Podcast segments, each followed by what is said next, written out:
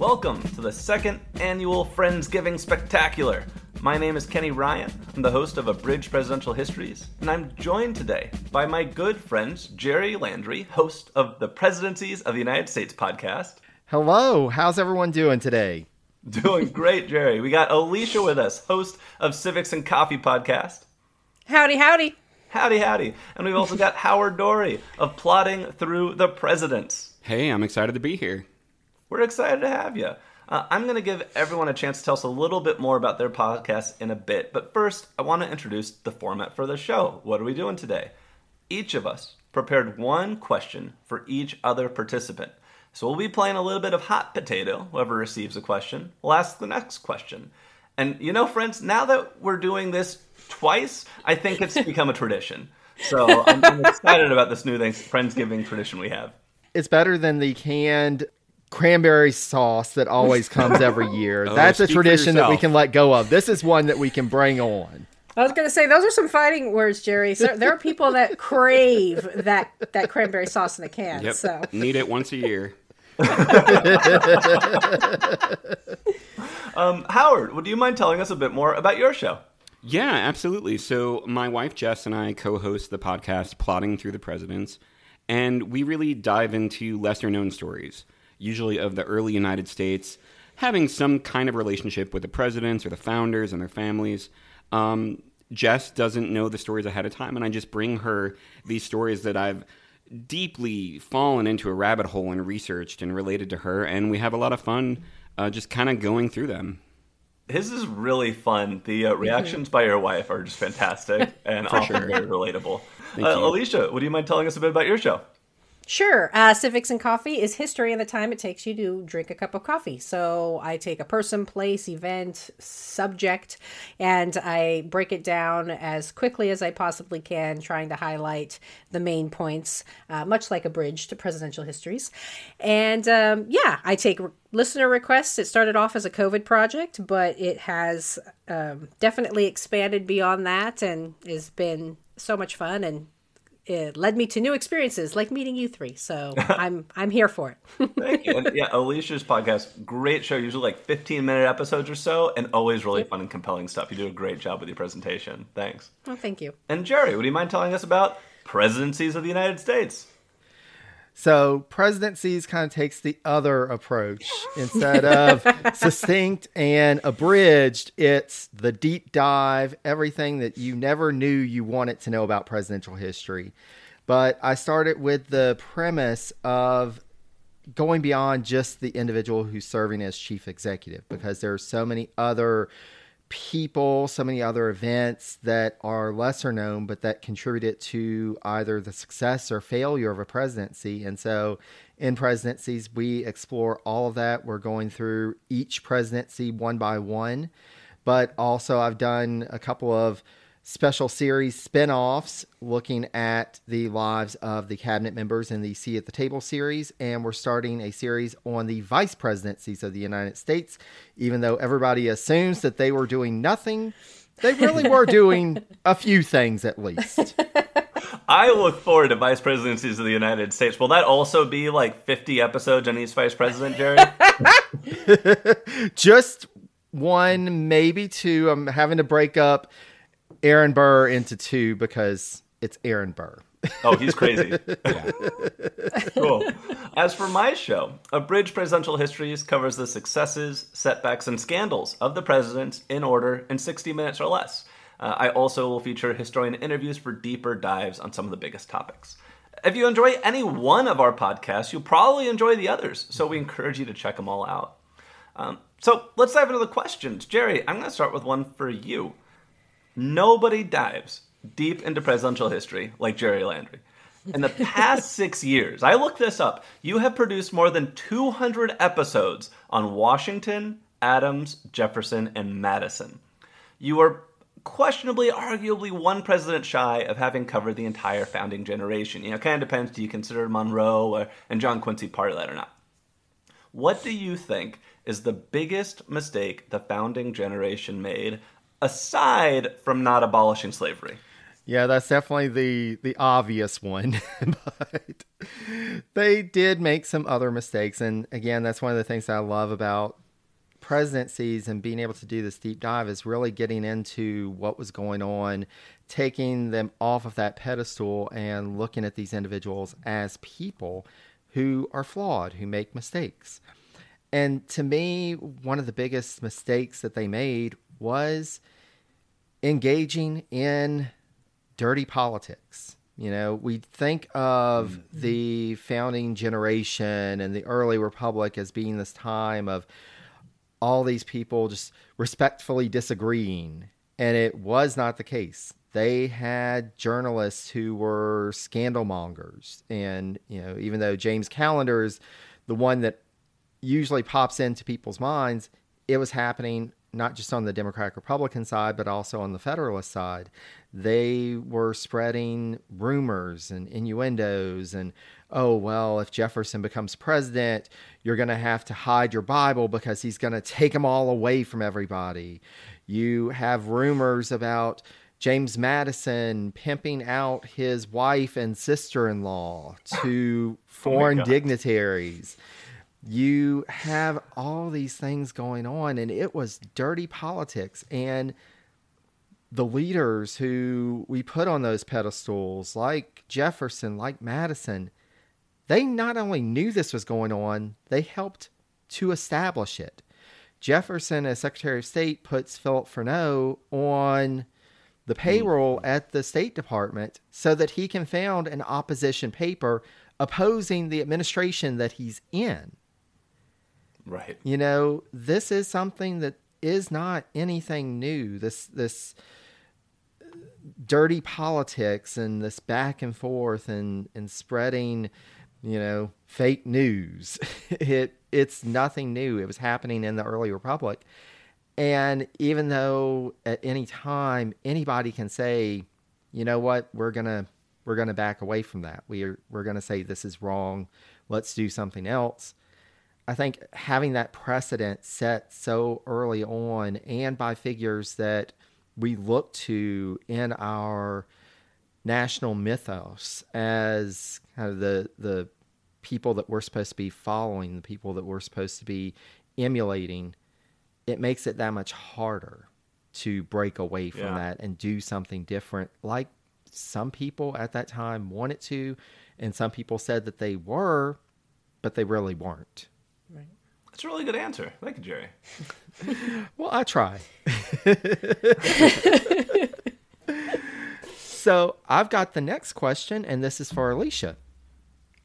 So, Alycia, we've discussed this topic before, but for the sake of our listeners, would you mind sharing some of the challenges you faced as a podcaster and historian dedicated to sharing information on the lives and legacies of the First Ladies but hitting that period in American history in the pre Civil War era where there's so little primary sources from which to draw upon about these individuals. And kind of as a second part to that, what advice would you give to students of history, including, of course, this humble podcaster, because I do try and have, I try and do a focus on each First Lady as well. You know, what advice would you give to us who would like to learn as much as possible about these women, who possibly played a larger role in history than the records might lead us to believe. Yeah, I think uh, to your to your first point, even unpopular, quote unquote, unpopular presidents, right? Like Franklin Pierce is probably not a guy that is going to be selling books, uh, you know, by and large.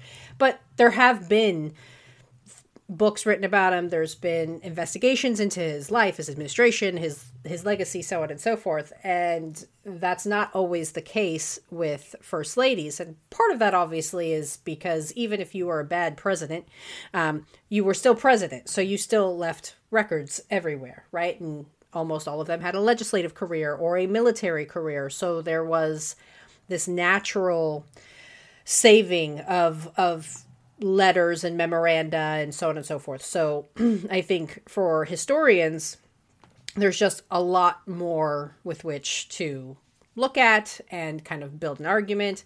And that's not always the case with women, uh, the, the wives of these presidents. And so for me, um, it's been kind of a bummer because um, as I've grown in my, my program, I'm becoming more and more aware that I slant towards women's history and really love women's history and always wanted to make sure that uh, the first ladies got their due. So hitting those specific women where there's just not a lot written has been a little frustrating. Um, I would say Allida Black has written a pretty decent introduction to the women behind the great men of history, and she's also a fabulous historian. I got to meet her over the summer, which was um, that's awesome. Kind of. Yeah, it's kind of like the Oscars. I was like, oh my god, it's Allida Black. um, but she's written a really good treatment about kind of, um, you know, just basic introductions into the first ladies. I think I'm very lucky in the fact that right now I'm in school, so I have access to a university library and all of the academic journals. And so um, I would recommend even Google Scholar. If sometimes you get really lucky and you get an academic article or two, and that's probably going to be about as close as most of us people who don't have access to the archives and and so on and so forth. Um, that's probably going to be your best bet. Um, and then don't be afraid of looking at unconventional methods, right? So a lot of the episodes that I've built lately have come from people who have written letters about these women. So again, it's not necessarily their diaries because they got into a habit of burning letters and burning diaries, or maybe they didn't feel confident enough in their literacy and so they made sure that nobody else saw their papers. Um, but you know there have been other people who have written about them. And so you can kind of tease together at least the perceptions of who they were. Um, and some of these women and some of these families they have house museums. Now obviously house museums are going to be slanted in a positive uh, light to the former owner. But again you get a sense of who they were, what was important to them, what did they prioritize, at least in a domestic sense, to give you a kind of a, a fuller picture uh, of who that person was. And so you have to get creative, uh, unfortunately. And then sometimes you just, you know, you have to realize you only have access to your local library. Maybe you're lucky and you live in a college town and you can go to the university library, but, you know, not a lot of first ladies have robust archives. So you got to make do with what you got. Thank you. So. And so, my question is for Howard. You have had some pretty exciting developments with your show this year. And so, given your show's setup, it's pretty primed, in my humble opinion, for a special live audience recording. So, would you ever consider doing a live show? And also, more importantly, where do I get the tickets? That you, I mean, you're so kind. First of all, thank you so much. Um, but yeah, it's been it's been a really exciting year. We just joined the Airwave Media Podcast Network. Um, we're planning to relaunch around President's Day 2024. You know, President's Day, election year, no pressure. You know, um, but it's it's really exciting. As far as a live show, um, I have a background in improv. Back in college, I did weekly shows for four years, um, a few sketch shows too. Jess did even more theater in junior high and high school than I did. Um, so, bottom line, we're both hams for sure.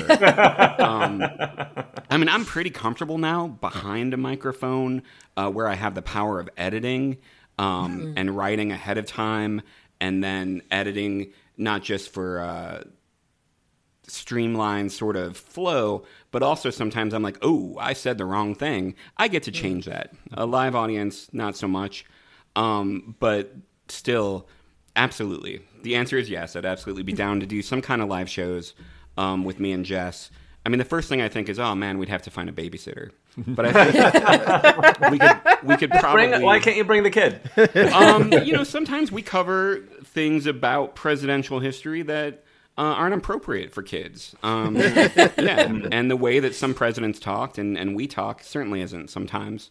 Um, but yeah, I'd love to do that. I think that one of the first things you need is to have the, the demand before mm-hmm. you actually do a live show, and I don't know how you get that. So I, I might suggest maybe uh, uh, you might want to write to your congressperson. I'm not sure if that's Got how it. that works, but um, yeah, I think that might be the best first route. One thing I just wanted to add to something you were saying, Alycia uh, studying women's history, something I found difficult as like a sort of digital detective mm-hmm. is searching newspaper archives. When it comes to women, their names might be four different ways. You've got oh. their first name, last name. You've got Mrs. This. You've got Mrs. Husband's first name, last name. Um, if their husband's first name is William, you've got WM period. There's a million different permutations for finding references to women that can be really frustrating in the archives. And it's something that people probably just didn't think about back in the day, but just one of those things that you really have to think of different ways to even see how they were covered when they yep. were. Um, but yeah, really excited about when you do find something. It's like, ah, oh, yes, I found it. You know, this variation of a spelling, and um, that's really exciting. I have a question for Kenny now. Bring it on. Um, you've you've covered a lot of presidents. You've talked to a lot of experts. I think you probably have a good sense of how to answer this question. Uh, let's say aliens are coming. now we'd like to think that they're more advanced and, and peaceful than than we are, but let's say that they're just as dangerous and volatile. You can choose three presidents, living or dead, as ambassadors to meet with the alien leaders uh, and to save us all.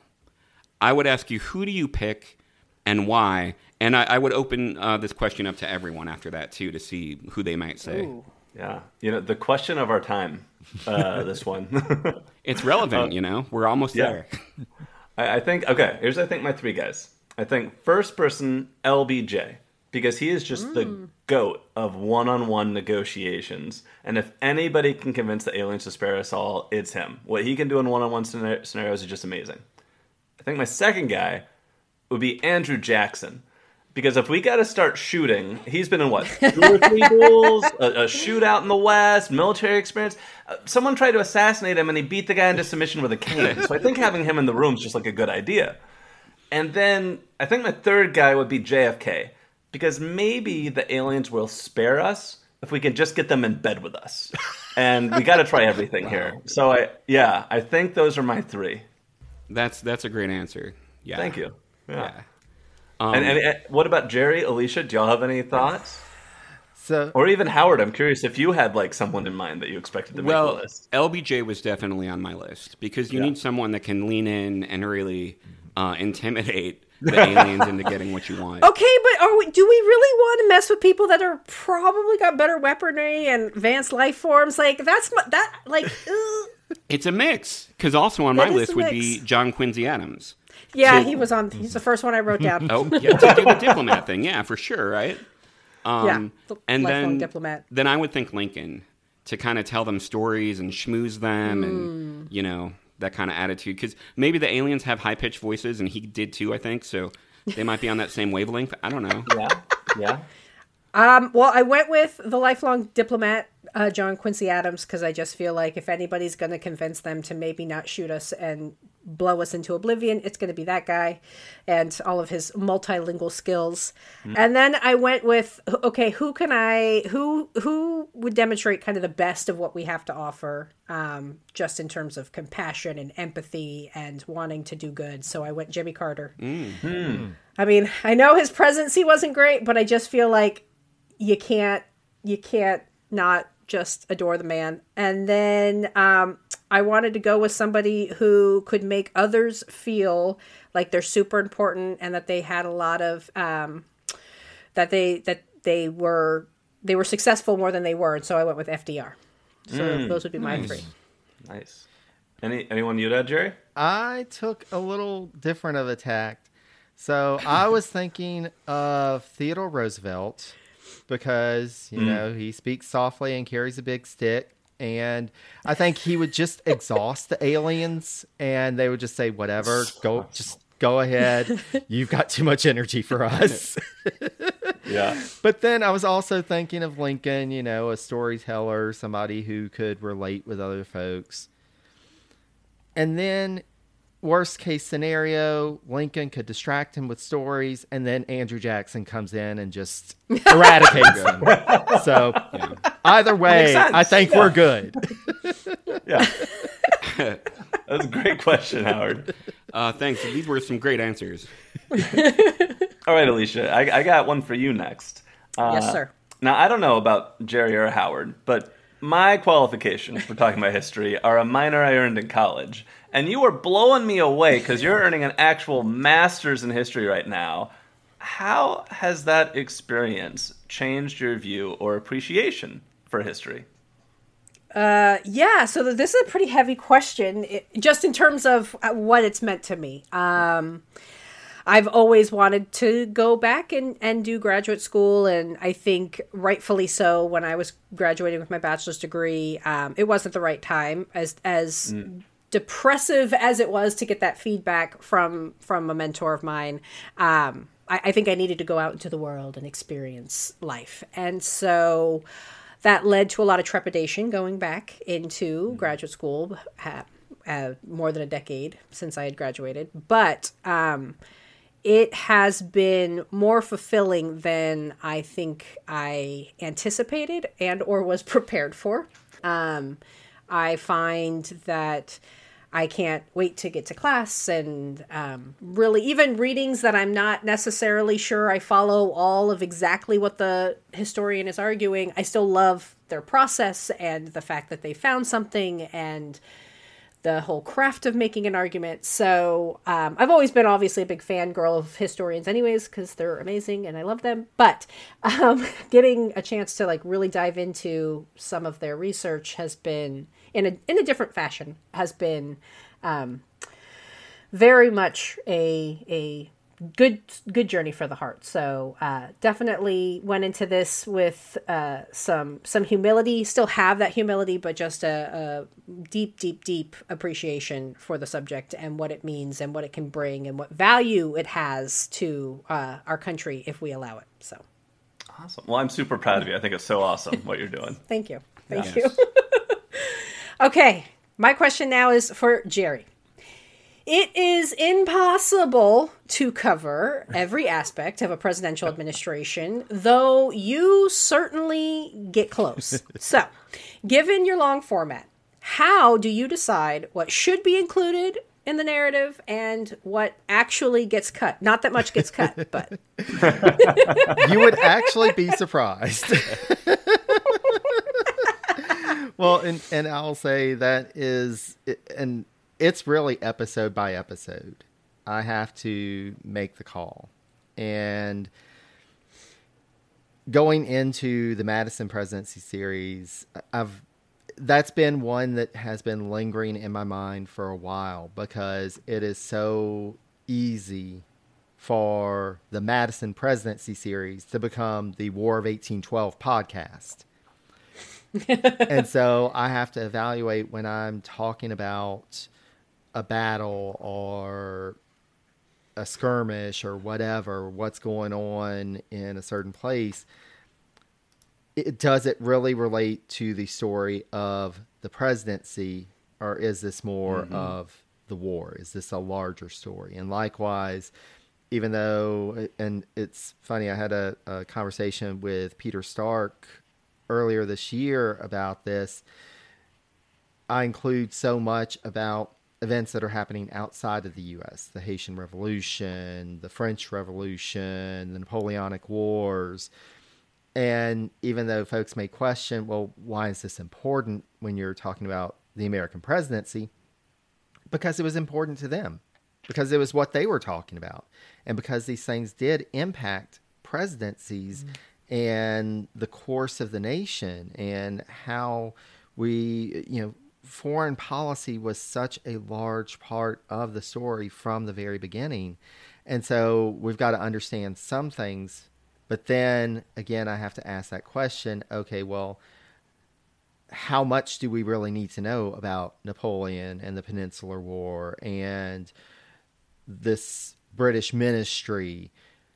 I try to tell what needs to be told in order to understand it from the lens of the American presidency, but not mm-hmm. go down that rabbit hole. And I do have times that I do recommend folks, I'm like, here's something else that you can check out. Here's a book about this. I can't go into it. We've got to keep moving. And so it's it's really day by day, episode by episode, but just trying to keep that focus on the presidency and to keep the narrative moving forward. And so now I've got a question for Howard. Ooh. So, Howard, I know that you've been focused on the early presidents for a bit, but it seems like in the last season, Plodding started venturing further into presidential history. And I do have to admit, the Billy Possum episode is a particular favorite of mine, and especially Jess's reaction to Billy Possum. so, are you planning to share more stories in the later eras of presidential history moving forward? And if so, what are you doing to prepare for that? Um, first off, Billy Possum is a, a favorite of mine as well. It was so much fun crafting that episode, and I almost felt devious when I was writing it because I'm like, you know, I write thinking about Jess and how she's going to react. Um, and I'm like, I'm going to kind of play dumb through this thing about like, why wouldn't children want a Billy Possum toy, like a stuffed possum named for William Howard Taft? I just don't get it. Why? Um, and the whole time she's like, "It's a possum! It's a possum! Why? It's disgusting!" And I'm like, "Okay, well, let's see, let's explore." I just felt evil, um, but that was a lot of fun. I, I do love the founding era. I love early American history. I, I, there's so many personalities there. I feel like there's so much more to dig into. Um, and you look at a podcast like Ben Franklin's World, there's a lot to play with there that we could keep going. But you're right. I have been branching out a little bit to cover other stories that interest me. We did a little bit with Roosevelt and Taft there and the toys and how that kind of represented the times they were in. I think that's a great gateway to the times because um, it's, it's this possum toy. It's so stupid, but it lets you see what was happening at the time, and it was a weird window into the racism of the time and, and Reconstruction and all these different things that, um, which is really interesting. And you know, when we talked to Cara Finnegan about presidential photography, uh, we opened that episode with a story about Jimmy Stewart and the swamp rabbit and how there was ultimately mm. a picture of that thing that vindicated him, but still made him seem like, why is he afraid of this rabbit? Um, he really wasn't. He wasn't scared. He was just, you know, telling it to go away. Um, really, what I find myself doing, I think, is playing around the edges of the Civil War. I feel like I'm saving myself for Lincoln because I know that's a deep, fascinating hole that, that I may never come out of once I go down. um, I mean, I'll get there eventually, but I don't really see myself becoming a Civil War guy, but who knows? Um, but yeah, I think that I, am just hesitant to dive into that because there's so much there. But I'm getting closer, and I think we're gonna we're gonna cover maybe a story about Lincoln uh, dueling this season. So we're we're Ooh. getting there for sure. Yeah, it's interesting. Lincoln is one that I've got on my radar as well. I'm like, I've still got a ways to go, but that temptation of just diving in and never coming out of that era. Absolutely, yeah, yeah. So you know the uh, Carter Swamp Rabbit episode where yes. when he got teased for having run from a swamp rabbit or trying to scare one away, swam toward him in the swamp. That happened in uh, 1979 that was four years after Monty Python and the Holy Grail came out, and so I think people should have had more respect for how dangerous rabbits can be. and I'm surprised it was such a thing.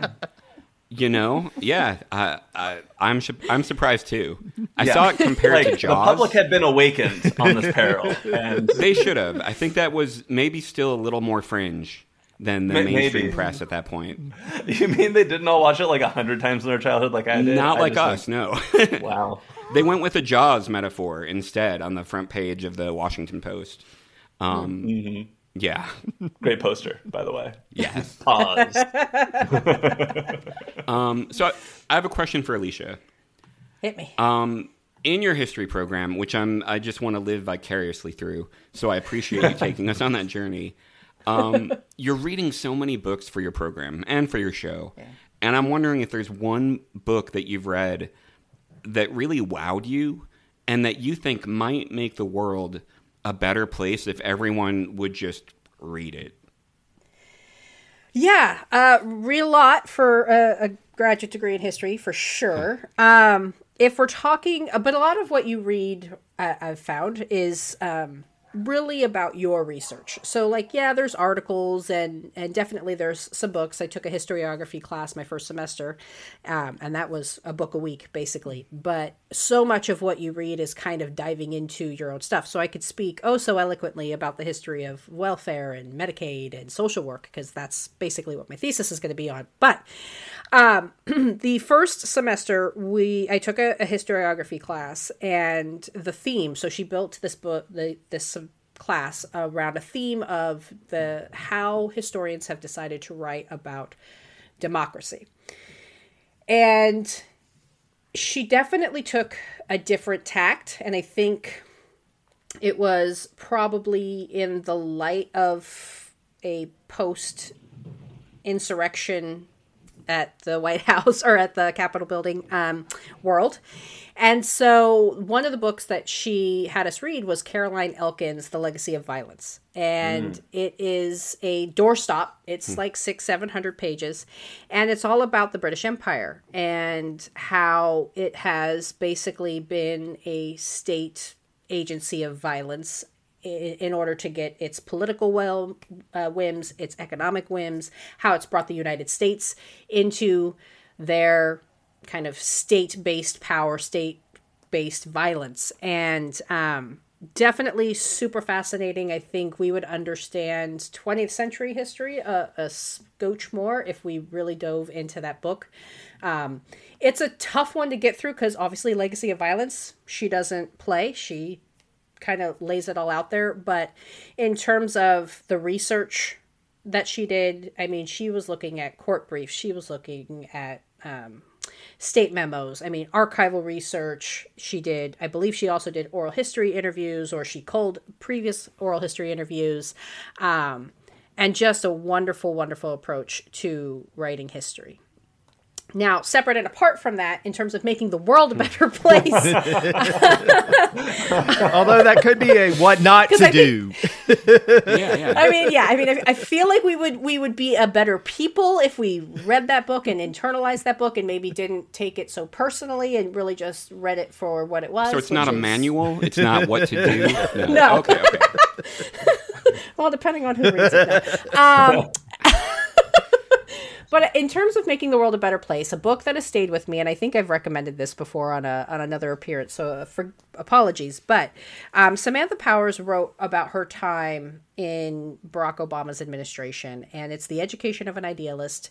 And she's an immigrant from Ireland, and um, you know, a human human rights person, and her story and her recollections of her time in service just is so buoyant to the soul that you know in a time when we are so angry with our government and so kind of distrustful and disdainful not that they haven't given us plenty of reasons um, it's important to remember that it's more to what makes our government function than the big wigs that we see on the television um, and that there are thousands of civil servants who come to work every single day to really do the best that they can in the circumstances under which they're in. Um, and I just, I haven't read that book in like five or six years, but it still stays with me every time somebody asks me, like, what's a book that would make us a better people? Mm. I always want to say Samantha Powers, Education of an Idealist. So I had to add that one.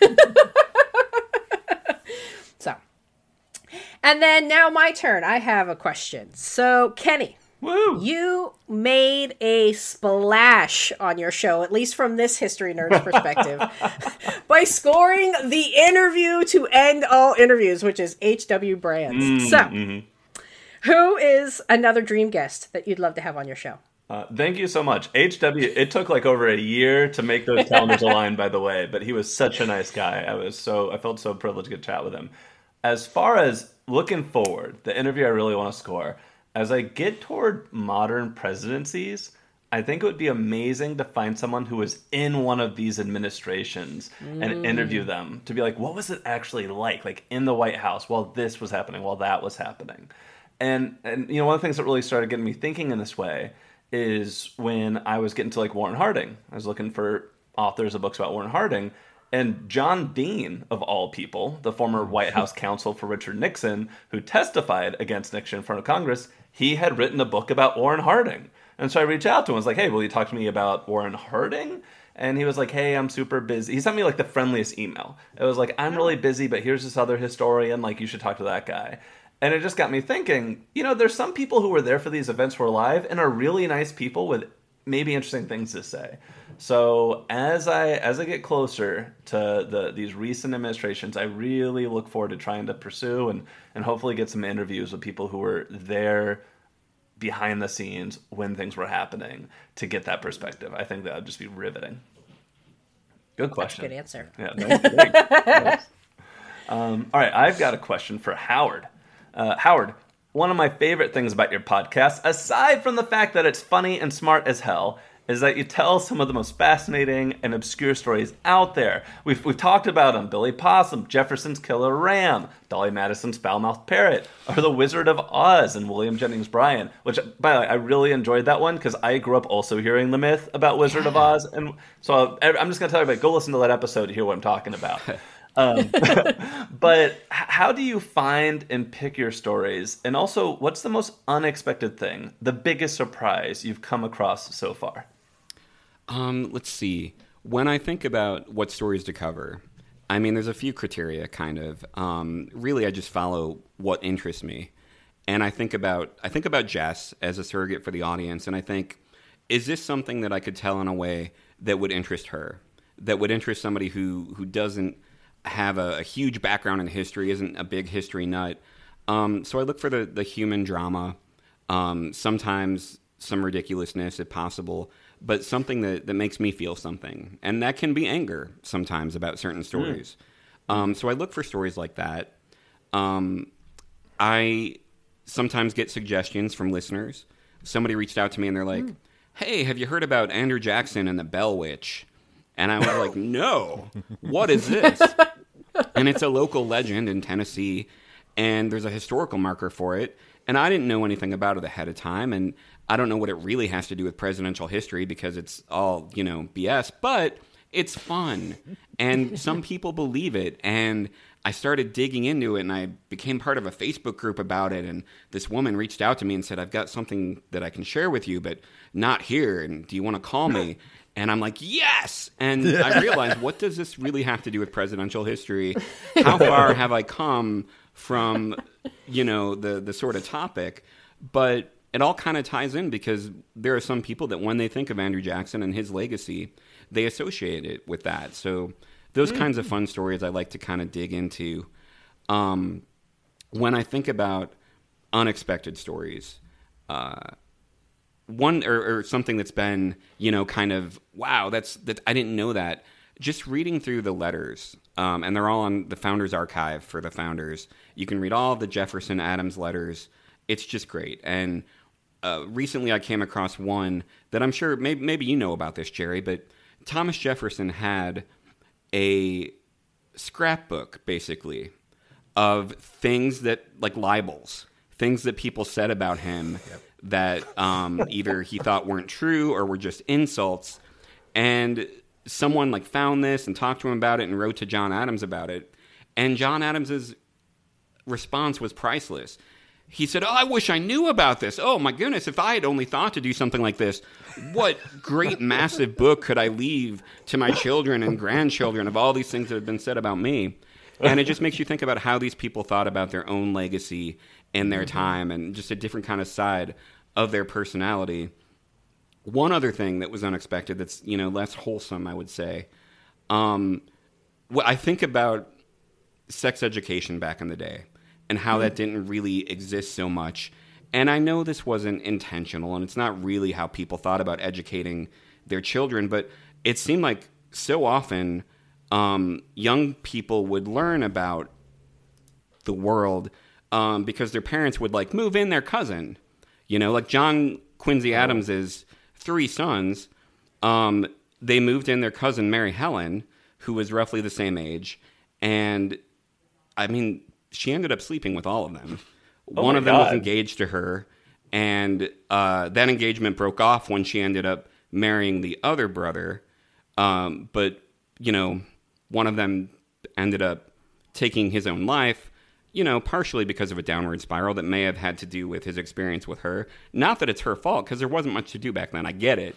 I get it. This is a Jerry Springer episode. it was. and but when I think about James Madison and, and how he met uh, the woman that he almost married. It was at a boarding house.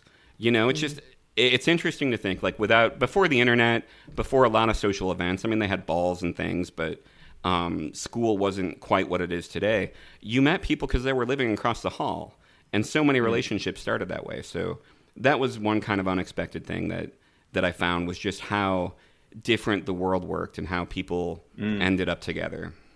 Hmm. Those coincidences. I have a question for Jerry now. you've branched out, as you said, to cover cabinet members, vice presidents, other important figures outside of the presidency.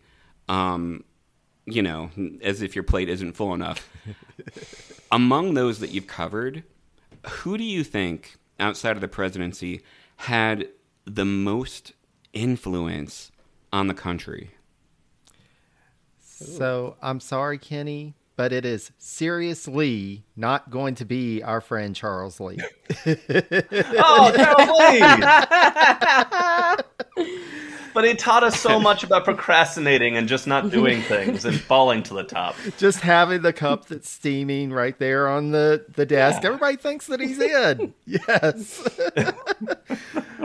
well, and it was interesting. And, and to your point, Howard, sometimes I, I, I think to myself, what have I gotten myself into that I'm taking on more in what's already an, a big project?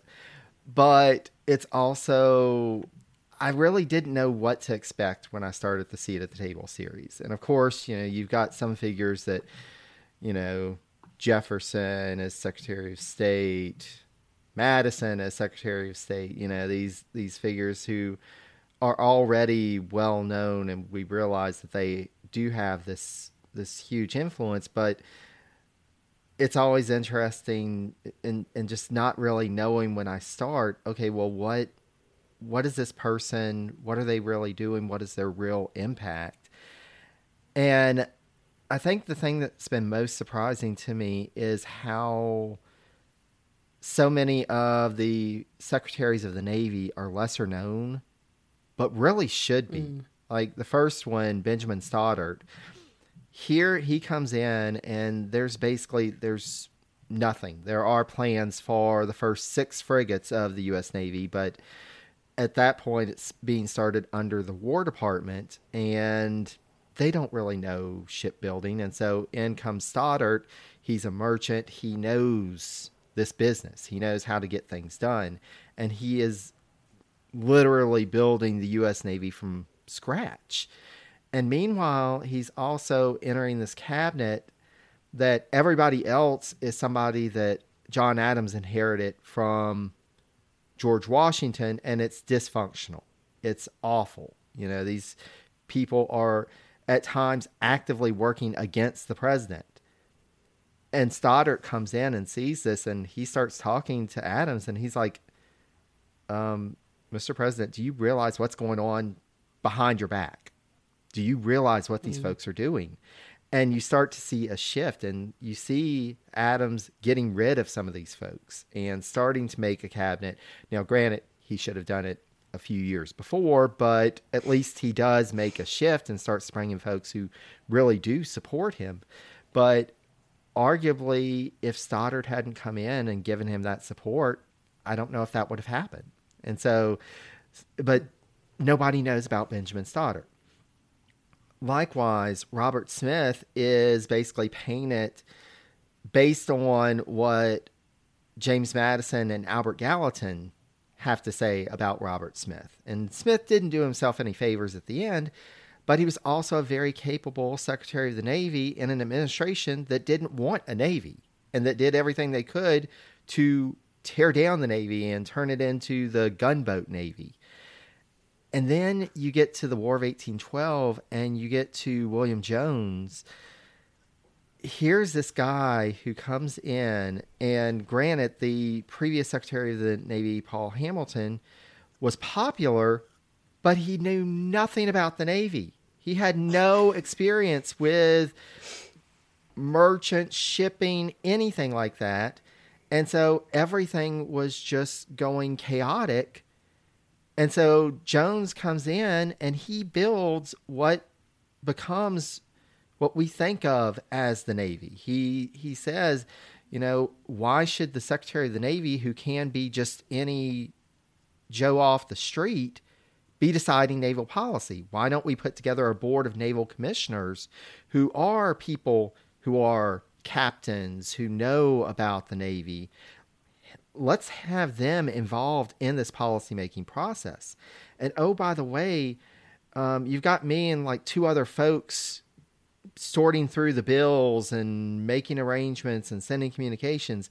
We need more than that. We need an actual structure, an infrastructure to, if we're going to make this work.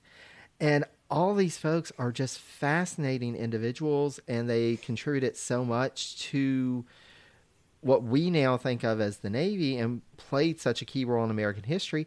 And nobody knows about them. They don't have, you know, Robert Smith does have one book that I was able to find. I think it's from the 1970s.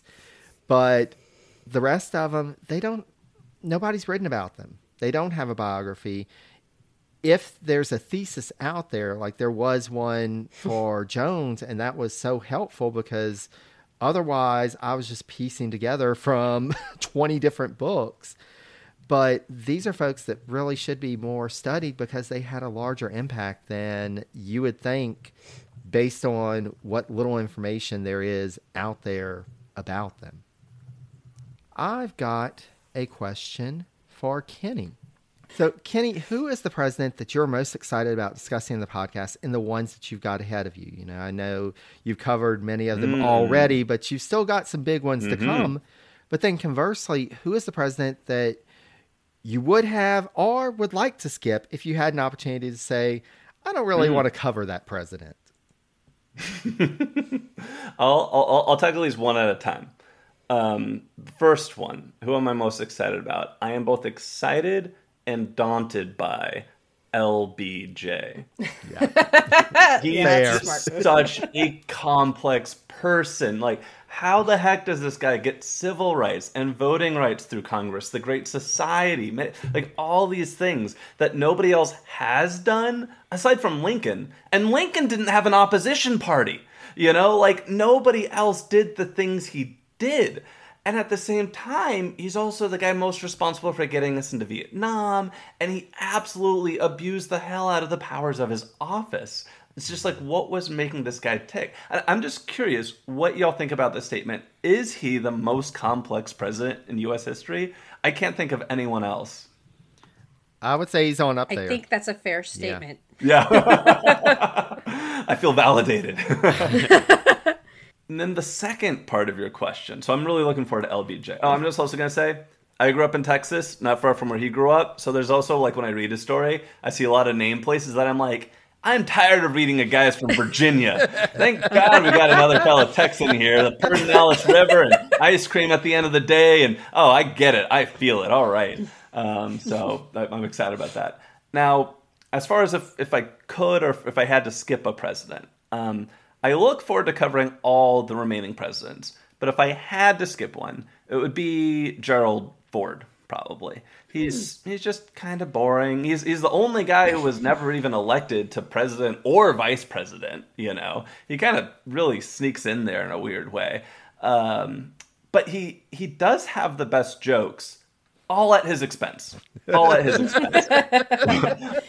one of my favorite zingers is actually one from LBJ, which is, you know, Ford's a nice enough guy, but he's too dumb to fart and chew gum at the same time. so yeah, I, I, look forward to a laugh hour with Gerald Ford down the road, but uh, I'm not sure that there's not a lot else to talk about him. So it'll it'll be a fun little episode. Um, that gets through. Everybody has asked each other one question. This has been a lot of fun. I've, I just thought up one more bonus question for everybody. So this is for everyone here. Bonus question. If you could have one president, alive or dead, at your family's Thanksgiving table this year, who would it be? Now, whoever's brave enough to tackle that one first. I'll go for it. Why not? Let's do it, Alycia. I had five written, so I'm trying to to make a decision here. Um, so I guess I will go with Lincoln um, for many reasons. Number one, just because I'd like to, you know, talk to him and hear his history, and um, I think, as is expected throughout history, his story has been shifted and reinterpreted depending on what whomever is trying to argue. So I'd like to hear his memories from the horse's mouth, I guess, so to speak. Um, so, and just also what a kind of fascinating boots by, you know, up by your bootstrap type of guy. So I think I would do Lincoln. I like it. All right, Jerry, Howard, either you all got one? Um, I think Lincoln's a great answer, but I can't give the same answer. So It's a peril going of not first. going first. Yeah. I mean, I'm I'm a nut for the Adams family. I love John Quincy Adams, mm-hmm. um, but I think he, in some ways, was maybe just a little too curmudgeon-y. Curmu- cum- curmudgeon-y. too much of a curmudgeon. Yeah. I think curmudgeon should be a word, uh, but it's so close to curmudgeonly that you're like, "Did you misspeak?" And I'm like, "No, I was trying to be weird." Um, but I think John Adams himself would probably be a better guest because I think he just had maybe a better sense of humor. Um, I mean, obviously, with any early president, it would be weird. You know, they'd be asking, "What's that? What's that? You know, how does this work?" And it's like, "Shut up and let's just eat." Um, but I think John Adams would be just a real pleasure to meet because he's so. Um, he's got this wit. He's got this warmth for his friends, and he kind of has this hatred for a whole lot of other people. And I think that makes for um, a fun conversation. Nice. Jared, Do you got one. I'll, I'll go last. So it depends on how you feel about your family. So if you if you didn't like your family, you know, inviting Andrew Jackson or LBJ and then just letting them go and just sit back and watch, that could be interesting. Luckily, I do like my family, so I won't be inviting them this year.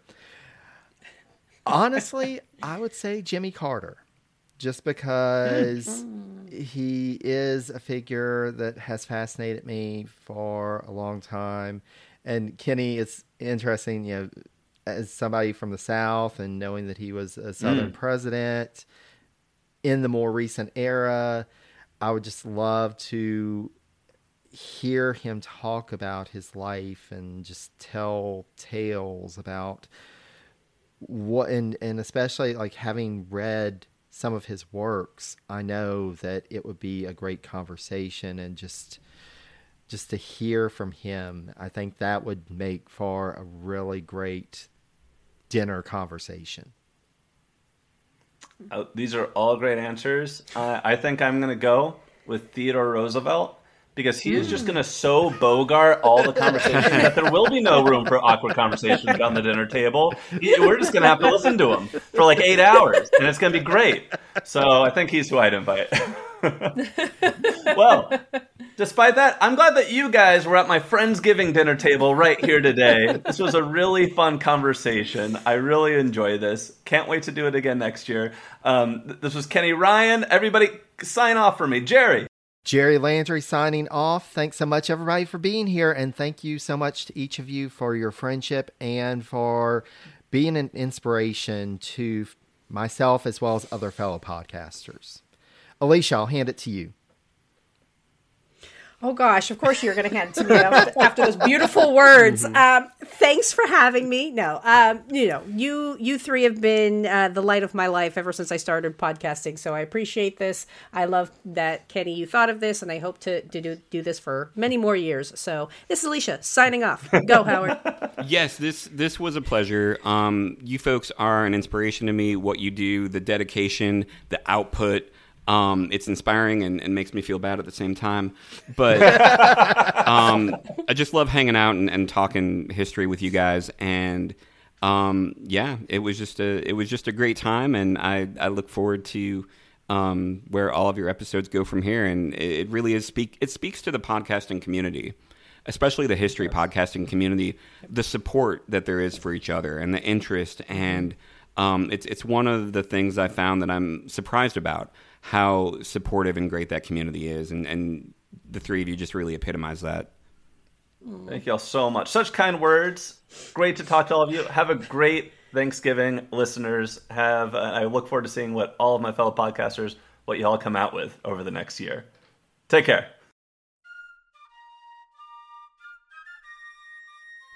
Thank you for listening to today's episode of Abridged Presidential Histories. If you enjoyed it, please subscribe, tell your friends and family about the show, and write a five star review on Apple Podcasts.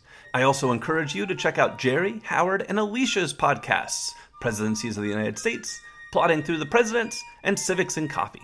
If you'd like to support this show, you can look it up on Patreon or go directly to www.patreon.com slash histories. This helps me buy books and pay to host the show, and thank you to everyone who's contributed so far. The music in today's podcast is a public domain recording of the United States Army Old Guard Fife and Drum Corps. In our next episode, it's time for JFK.